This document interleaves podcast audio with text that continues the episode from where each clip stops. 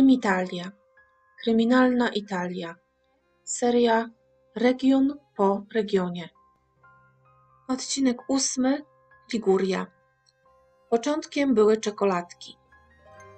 Salve i cześć. Jeśli obserwujecie moje konto na Instagramie Krymitalia Podcast, to zapewne już wiecie, że nowe odcinki podcastu będą się pojawiać w każdy czwartek przed południem lub rano. Oczywiście zdarzy się pewnie też raz na jakiś czas jakiś odcinek bonusowy pomiędzy tymi regularnymi. Do zakończenia serii Region po regionie zostało nam jeszcze 12 odcinków, ale ja już myślę powoli nad kolejną serią, dotyczącą oczywiście włoskich spraw kryminalnych, która mogłaby być dla Was interesująca. Może będzie to seria o przestępczości zorganizowanej we Włoszech, czyli oczywiście o mafii, lub na przykład o włoskich seryjnych mordercach. Może zrobię coś na przykład tylko o morderstwach kobiet lub ogólnie o zaginięciach, rozwiązanych i nierozwiązanych. Jeśli macie jakieś propozycje lub coś szczególnie Was ciekawi i frapuje i chcielibyście, aby znalazło się w moim podcaście, no to oczywiście zachęcam do kontaktu tutaj, na Facebooku, na Instagramie lub mailowo. Zachęcam oczywiście również do zasubskrybowania mojego kanału, jeśli oczywiście macie na to ochotę i jeśli podobają Wam się rzeczy, które tutaj słyszycie. A dzisiaj mam dla Was historię, o której niestety nie ma zbyt dużo materiałów. Mimo to, zgodnie z moją dewizą, że o wszystkim warto opowiadać, postanowiłam Wam tutaj ją przedstawić. Są w niej pewne smutne, a nawet niewiarygodne wydarzenia, które prowadzą mnie do wniosku, oczywiście nie będzie on jakiś bardzo odkrywczy, ale takiego, że życie jest tak krętą, niezbadaną ścieżką, że tak naprawdę nikt nie wie, co go czeka za zakrętem. A pewnych sytuacji nie wymyśliłby nawet najbardziej błyskotliwy i pomysłowy autor kryminałów. Mam też taką myśl, że często jest też tak, że na jedną osobę spada wręcz za dużo różnych przykrych wydarzeń, które mogą wręcz spowodować traumę na całe życie. Nie jest to oczywiście sprawiedliwe, i pewnie można mieć pretensje do losu, do Boga, czy do jakiejś karmy, w zależności od tego, w co wierzymy. Lub jeśli nie wierzymy, to po prostu zastanawiać się nad tak naprawdę sensem życia. No ale po tym krótkim wstępie przejdźmy do konkretów. Wszystko, o czym będę dzisiaj mówić, działo się w regionie o kształcie półksiężyca, położonym w północno-wschodniej części Włoch, czyli w Ligurii. Na pewno kojarzycie miasto Cinque Terre. Jest to popularny, urokliwy kurort leżący właśnie tutaj, na Riwierze Liguryjskiej. Podobnie zresztą jak na przykład, myślę, że równie znane Portofino. Oba te miasta na zdjęciach zawsze wyglądały dla mnie dosłownie jak zbudowane z różnokolorowych kafelków lub klocków tak nawet mało realistycznie. Jest to bardzo charakterystyczny widok. E, zresztą podlinkuję Wam zdjęcia w opisie. I uprzedzam też, że do tego odcinka nie będzie zbyt dużo fotografii, ponieważ po prostu zdjęć związanych z bohaterami tego dramatu jest nie ma tak naprawdę w sieci. Ale na pewno to wszystko, do czego się zdołałam dokopać, pojawi się w opisie odcinka. Liguria, oczywiście tak jak większość włoskich regionów, jest bardzo ciekawym, różnorodnym miejscem. Jeśli chodzi o kuchnię, o której wspominam zawsze w odniesieniu do Włoch i tak naprawdę do tej regionalności związanej z tematem tego podcastu, przede wszystkim tutaj trzeba spróbować ryb, na przykład sardeli, z których robi się pyszne przystawki, a z innych króluje zwłaszcza odmiana dorsza, nazywana po włosku baccalà. No i oczywiście nie sposób nie zjeść słynnego pesto alla genovese, to ten zielony, pyszny sos, którego głównym składnikiem jest bazylia i pochodzi on właśnie z Genui. A z mącznych dań bardzo warto sięgnąć po różne smaczne focaccie, które są przygotowywane na różne sposoby. Liguria to rodzinna ziemia Krzysztofa Kolumba. Chociaż czytałam przeróżne opinie na ten temat, na temat pochodzenia Kolumba, na przykład takie, że był on portugalskim Żydem, ale jak dotąd oficjalna wersja jest chyba taka, że był on Włochem i pochodził właśnie z Ligurii. Liguria to również rodzinny dom Niccolo Paganiniego i Fabrizio de André. Kolumba oczywiście wiadomo, nie trzeba raczej nikomu przedstawiać. Myślę, że Paganiniego pewnie też nie, dlatego wspomnę tylko, że był słynnym skrzypkiem i kompozytorem. Natomiast Fabrizio de André to bardzo ważna postać dla włoskiej muzyki rozrywkowej. Jego kariera trwała niemal 30 lat. Jeśli nie znacie, to posłuchajcie któregoś z jego flagowych utworów, takich jak La canzone di Marinella, Il pescatore czy Amore che vieni, Amore che vai, a nuż coś wam wpadnie w ucho. Dzisiejsza historia rozgrywa się w Genui, które jest głównym miastem całego regionu. Jest ono położone nad Morzem Liguryjskim, u stóp Apeninu Liguryjskiego i Alp Liguryjskich. Jest to również szóste co do wielkości miasto Włoch, ma nieco ponad pół miliona mieszkańców, a także największy port morski we Włoszech. Z ciekawostek na temat Genui warto wspomnieć, że to tutaj narodziła się słynna tkanina zwana jeansem, z której robiono spodnie dla genueńskich marynarzy. Oni w tych spodniach opływali cały świat i w ten sposób rozpowszechnili użycie właśnie tego materiału. Zresztą słowo jeans pochodzi od francuskiego jean, czyli właśnie po francusku Genua. My natomiast teraz przenosimy się do roku 1987. Jest zima 17 lutego. W mieszkaniu przywija Colombo w Genui od kilku dni dzwoni telefon. To zaniepokojony siostrzeniec próbuje dodzwonić się do ciotki, która jest osobą w podeszłym wieku, ma około 80 lat i od trzech dni ani nie odbiera telefonu, ani nie odpowiada na pukanie do drzwi. Zaniepokojony mężczyzna w końcu postanawia udać się na miejsce z zapasowymi kluczami.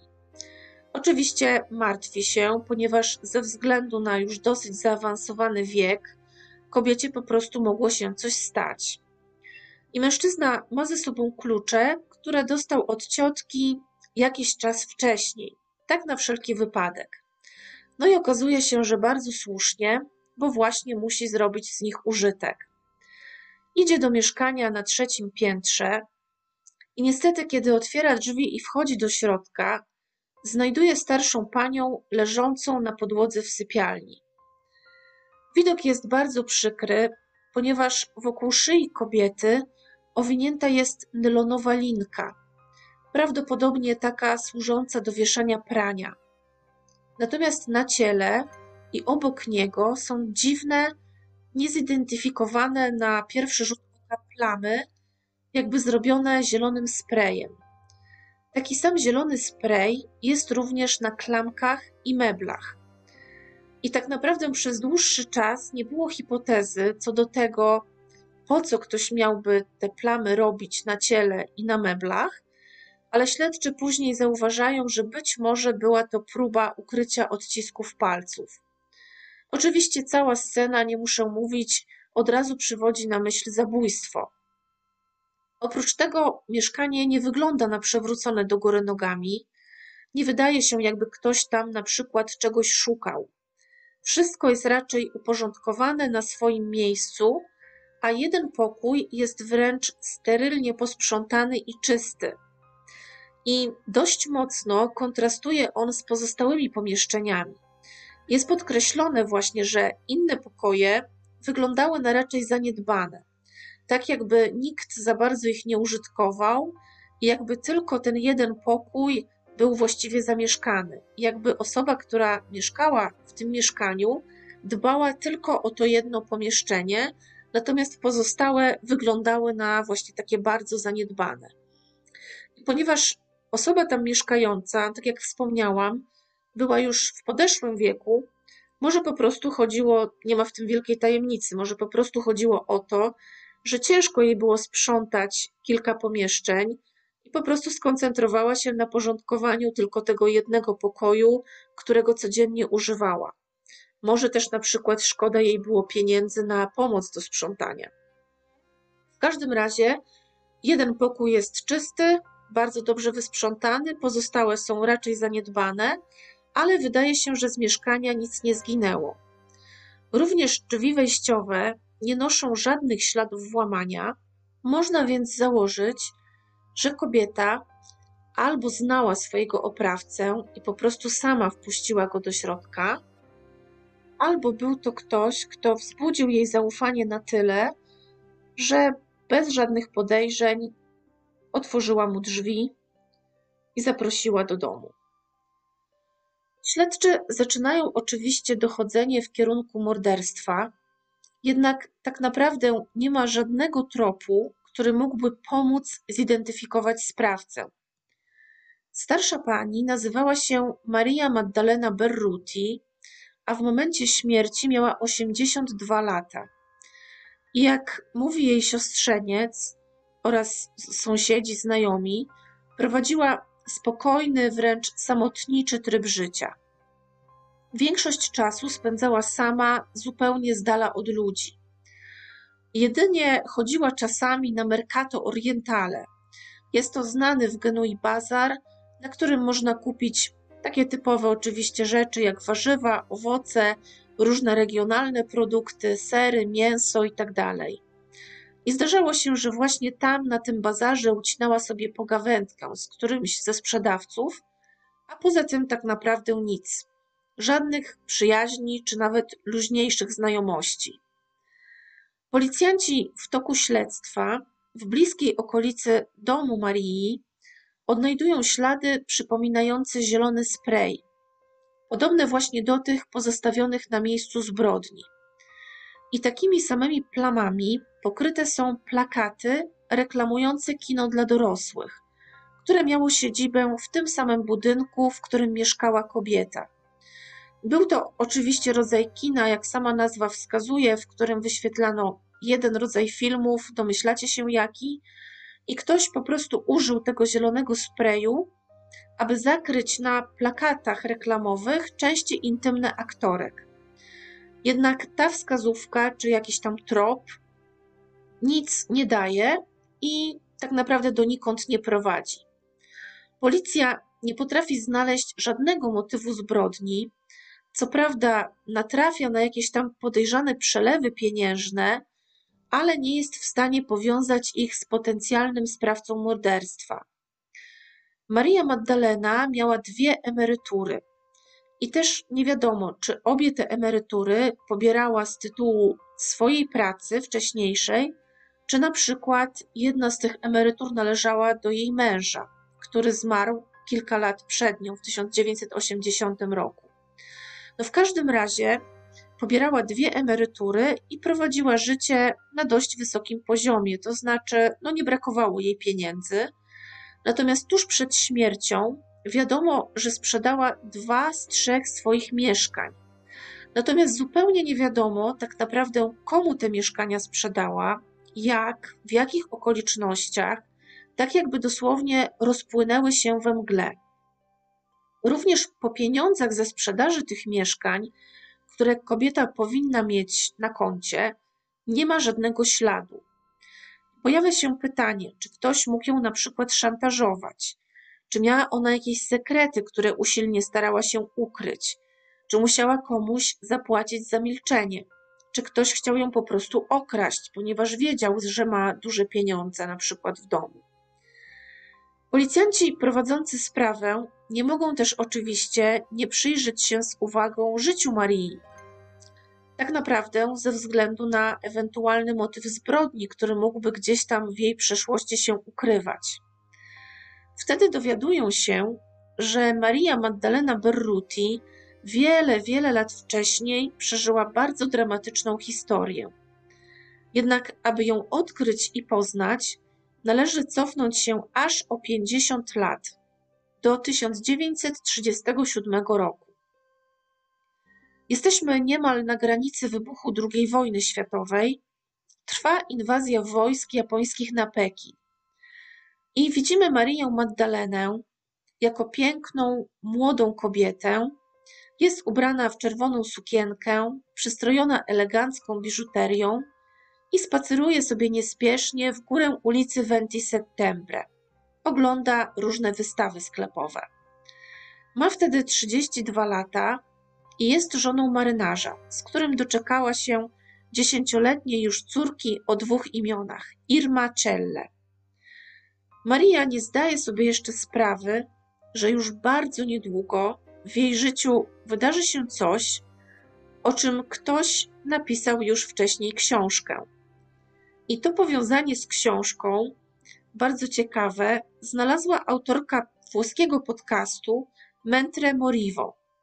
W żadnym innym źródle nie znalazłam takiego powiązania, tej informacji, natomiast postanowiłam Wam tutaj ją przedstawić, ponieważ jest to bardzo interesujący aspekt tej sprawy.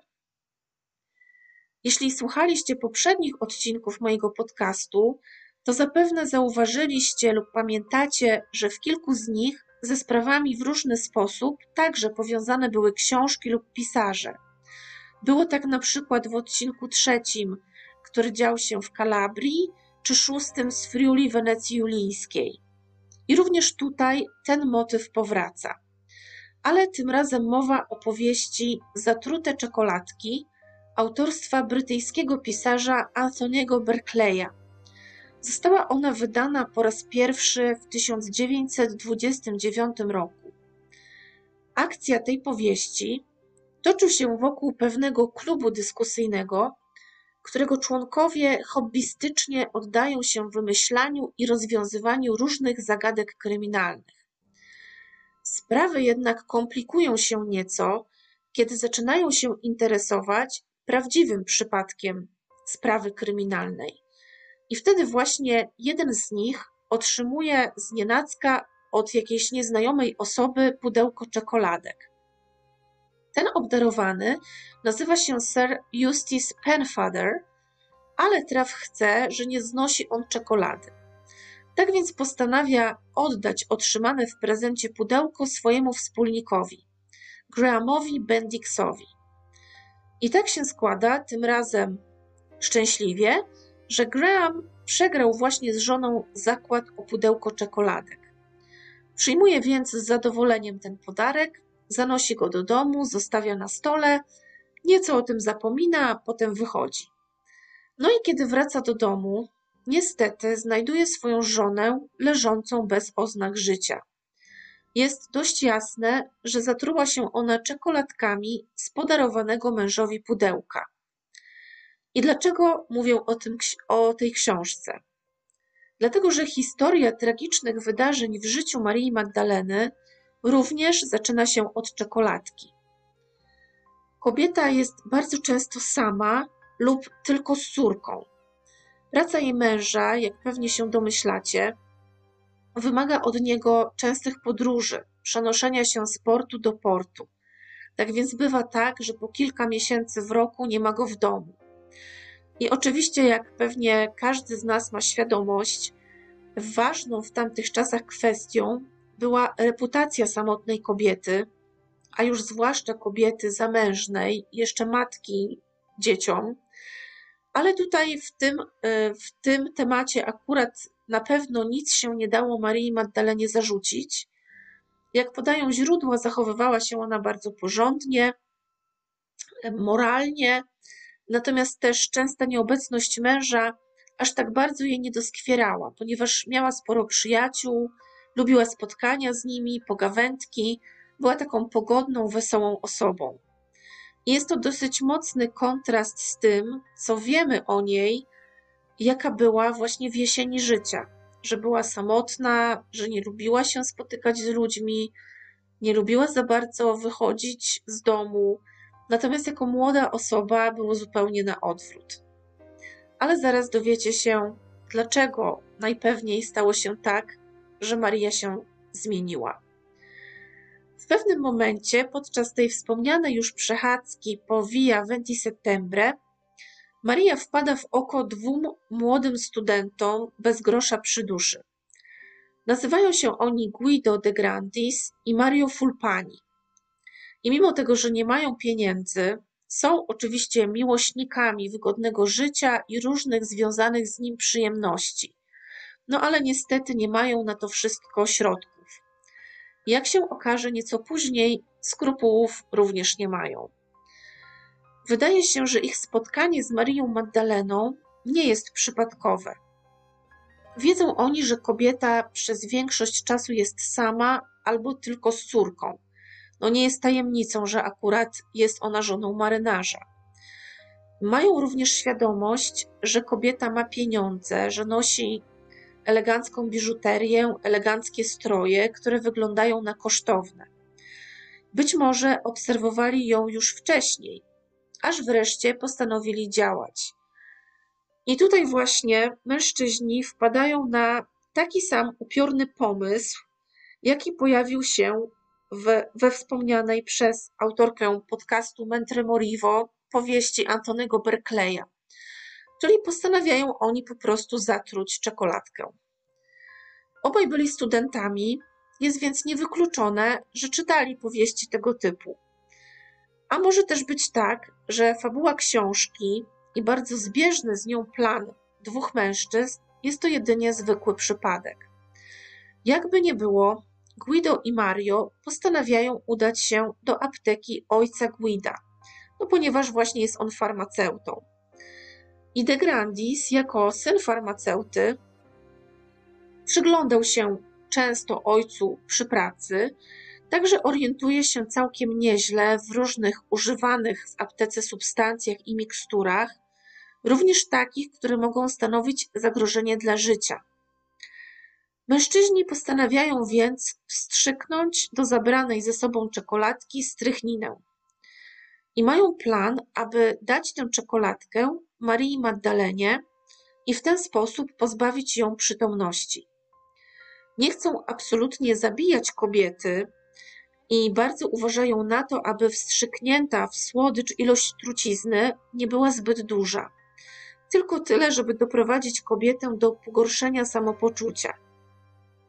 Ich plan zakłada, że kiedy Maria Magdalena źle się poczuje lub wręcz zemdleje, oni odprowadzą ją do domu, położą ją gdzieś tam na kanapie czy na łóżku i w tym czasie, kiedy ona tam będzie sobie leżała bez przytomności, oni będą w stanie spokojnie przeszukać jej mieszkanie, zabrać różne cenne przedmioty, biżuterię i pieniądze. A kiedy kobieta odzyska przytomność, ich już tam nie będzie, na pewno będzie ją bardzo bolała głowa i raczej będzie miała zaniki pamięci, jeśli chodzi o to, co się wydarzyło wcześniej i co spowodowało u niej ten dziwny stan. I nie wiem, czy nie jest to dość naiwne założenie, ponieważ skąd ta pewność, że po akurat takiej dawce strychniny kobieta od razu zemdleje, czy będzie w na tyle złym stanie, będzie mieć tak dużą dezorientację już po odzyskaniu, powiedzmy, dobrego samopoczucia, że nie będzie w ogóle pamiętała, co się z nią działo. No w każdym razie założenie dość ryzykowne, ale postanawiają zrealizować ten właśnie plan. Nie wszystko jednak idzie zgodnie z tym, co sobie założyli. Kobieta bowiem nie zjada podarowane jej czekoladki, ale wkłada ją do torebki i po prostu zapomina o niej. I jeszcze tego samego wieczoru, jest to 11 maja 1937 roku, przypomnę, jest już w domu i spędza czas ze swoją córką, która najpewniej wróciła ze szkoły. I wtedy właśnie przypomina sobie o słodkim upominku. Wyjmuje go z torebki i daje swojej córce Irmie Czelle. Efekt jest niestety tragiczny. O ile dorosła kobieta faktycznie od takiej ilości strychniny, jaka była wstrzyknięta w czekoladkę, mogłaby jedynie dostać poważnej niestrawności, wymiotów, bólów brzucha czy biegunki, to jednak dla dziesięcioletniej dziewczynki taka dawka trucizny okazuje się śmiertelna i dziecko niestety umiera w męczarniach. Maria Magdalena Oczywiście natychmiast dodaje dwa do dwóch, bezbłędnie łączy ze sobą fakty, no i idzie złożyć oficjalne zeznania, w których wskazuje dwóch studentów jako sprawców zatrucia swojej córki. Przez cały dzień trwają gorączkowe poszukiwania Guida i Maria, aż wreszcie zostają oni zatrzymani i aresztowani. Nie mija zbyt wiele czasu, kiedy obaj przyznają się do winy. Zaczyna się proces, który ma miejsce w zdekonsekrowanym kościele przy Via Santi Giacomo i Filippo. Wszystko odbywa się przed liczną publicznością, ponieważ zainteresowanie tym procesem dwóch mężczyzn jest wśród mieszkańców Genui bardzo duże. Wszyscy tak naprawdę chcą być świadkami odtworzenia tej sceny zbrodni, chcą spojrzeć w oczy dwóm mordercom i są poruszeni tym wszystkim do głębi.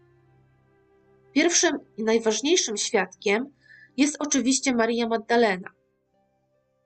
Kobieta jest, co oczywiste, w ogromnej rozpaczy. Nie może sobie darować, że dała córce tę czekoladkę i że pośrednio tak naprawdę to jej ręce spowodowały śmierć ukochanego dziecka.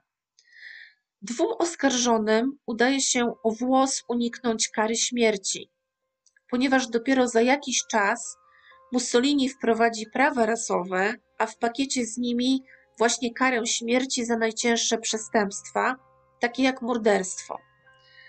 No i Guido de Grandis i Mario Fulpani zostają skazani na 20 lat pozbawienia wolności każdy. De Grandis swoją karę odbywa w więzieniu w Saluzzo. Mija kilka lat, jest już II wojna światowa i podczas jednego z bombardowań właśnie w murach tego więzienia tworzy się wyrwa, co umożliwia De Grandisowi i zapewne też jego współosadzonym ucieczkę z tego więzienia. Mężczyzna nie znajduje jednak spokoju. Wyrzuty sumienia z powodu śmierci dziewczynki są tak duże, że oddaje się on ponownie w ręce sprawiedliwości, a następnie odbiera sobie życie w swojej celi. Jego kolega z kolei, Mario Fulpani, odsiedzi cały wyrok i po 20 latach więzienia wyjdzie na wolność, ożeni się i będzie miał dzieci. Umrze na zawał w 1986 roku, czyli rok przed zabójstwem Marii Maddaleny Berruti. No i śledczy, którzy poznają tę historię w 1987 roku, muszą więc wykluczyć jakikolwiek jej związek ze śmiercią kobiety ponieważ winni śmierci jej dziecka odeszli już z tego świata, no i oczywiście siłą rzeczy nie mogą mieć nic wspólnego z tym, co spotkało Marię Magdalenę. Jest mnóstwo przypuszczeń i domysłów co do tego, kto mógł pozbawić starszą panią życia, ale konkretnego tropu nie ma żadnego.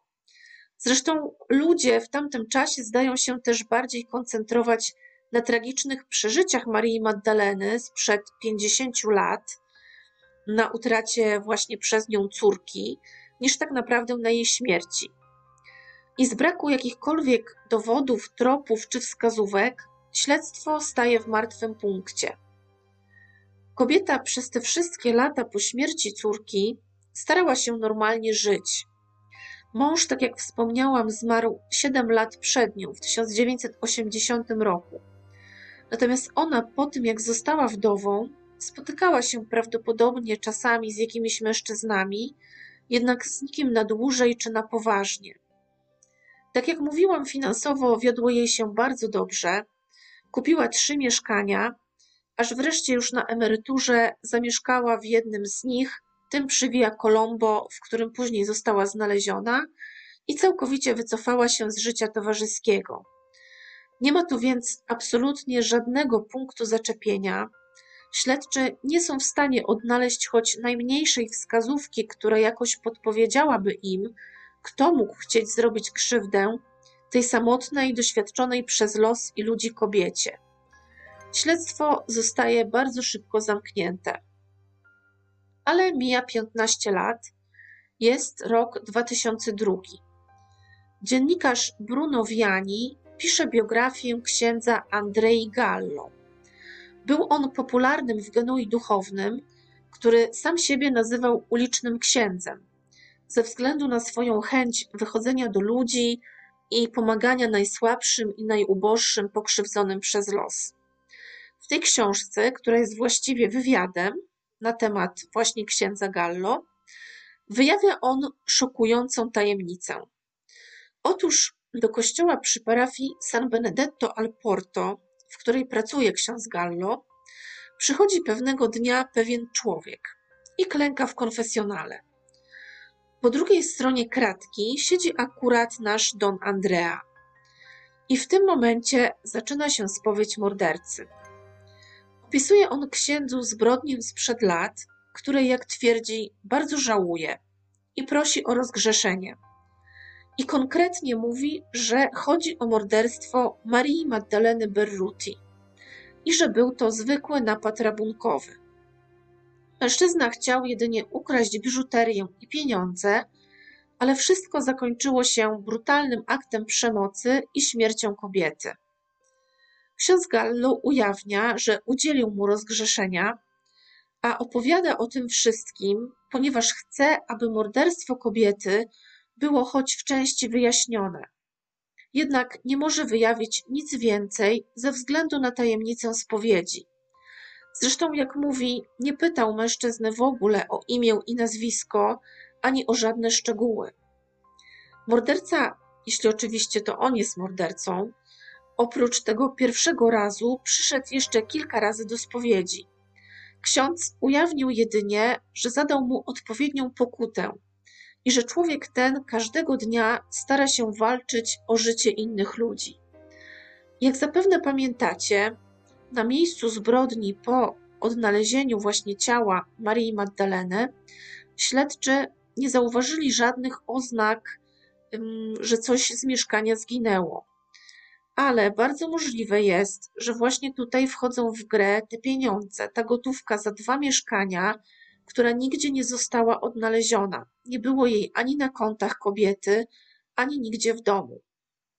I może faktycznie było tak, że chodziło po prostu o rabunek. Człowiek ten w jakiś sposób dowiedział się, że Maria Magdalena trzyma w domu duże pieniądze, może zresztą ona sama mu o tym powiedziała, może był to ktoś, kogo spotykała na Mercato Orientale podczas tych swoich pogawędek ze sprzedawcami i po prostu wpuściła go do domu, a człowiek ten chciał ukraść te pieniądze.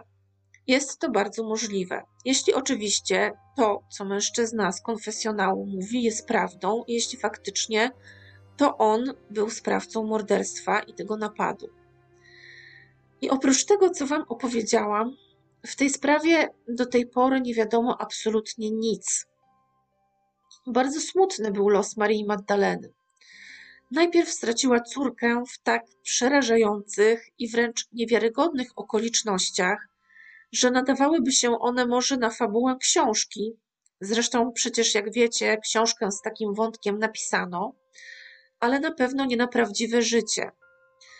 Kobieta musiała też na pewno żyć przez długie lata obarczona wyrzut, wyrzutami sumienia. I myślę tym odwiecznym pytaniem stawianym sobie przez ludzi w podobnych sytuacjach. A co by było gdyby? Gdyby sama zjadła czekoladkę zamiast dawać ją córce? Gdyby w ogóle nie przyjęła tej czekoladki od dwóch nowo poznanych mężczyzn? Gdyby była na przykład bardziej ostrożna, mniej ufała ludziom? Po traumie utraty dziecka, która myślę jest chyba największą, największym nieszczęściem, jakie może spotkać y, osobę posiadającą dzieci, na kobietę spadł kolejny cios już po latach w postaci utraty męża. I z pewnością oba te przeżycia wywarły na niej niezatarte piętno, przez to prowadziła takie samotne, pozbawione większych kontaktów międzyludzkich życie. No i na koniec, zamiast umrzeć spokojnie we własnym łóżku, tak jak na pewno na to zasługiwała, tak jak na to zasługuje pewnie każdy z nas, napotkała tak niesprawiedliwy i przykry koniec, uduszona we własnym mieszkaniu. I myślę, że tak naprawdę to, że ułamek tej zagadki został w jakiś sposób rozwiązany, jak wynika ze słów księdza Andrei Gallo, to jednak nie przynosi to zbyt dużej ulgi czy poczucia sprawiedliwości. ponieważ oprócz pokuty zadanej przez księdza, której też nie znamy, nie wiemy jaka to była pokuta, morderca Marii Magdaleny nie otrzymał żadnej kary i w żaden sposób nie zadośćuczynił chociażby rodzinie zmarłej kobiety. I o ile wystarcza im tylko ta duchowa kara w postaci pokuty, czy później, jak mówi ksiądz, poświęcenia swojego życia ludziom, no to nie ma problemu.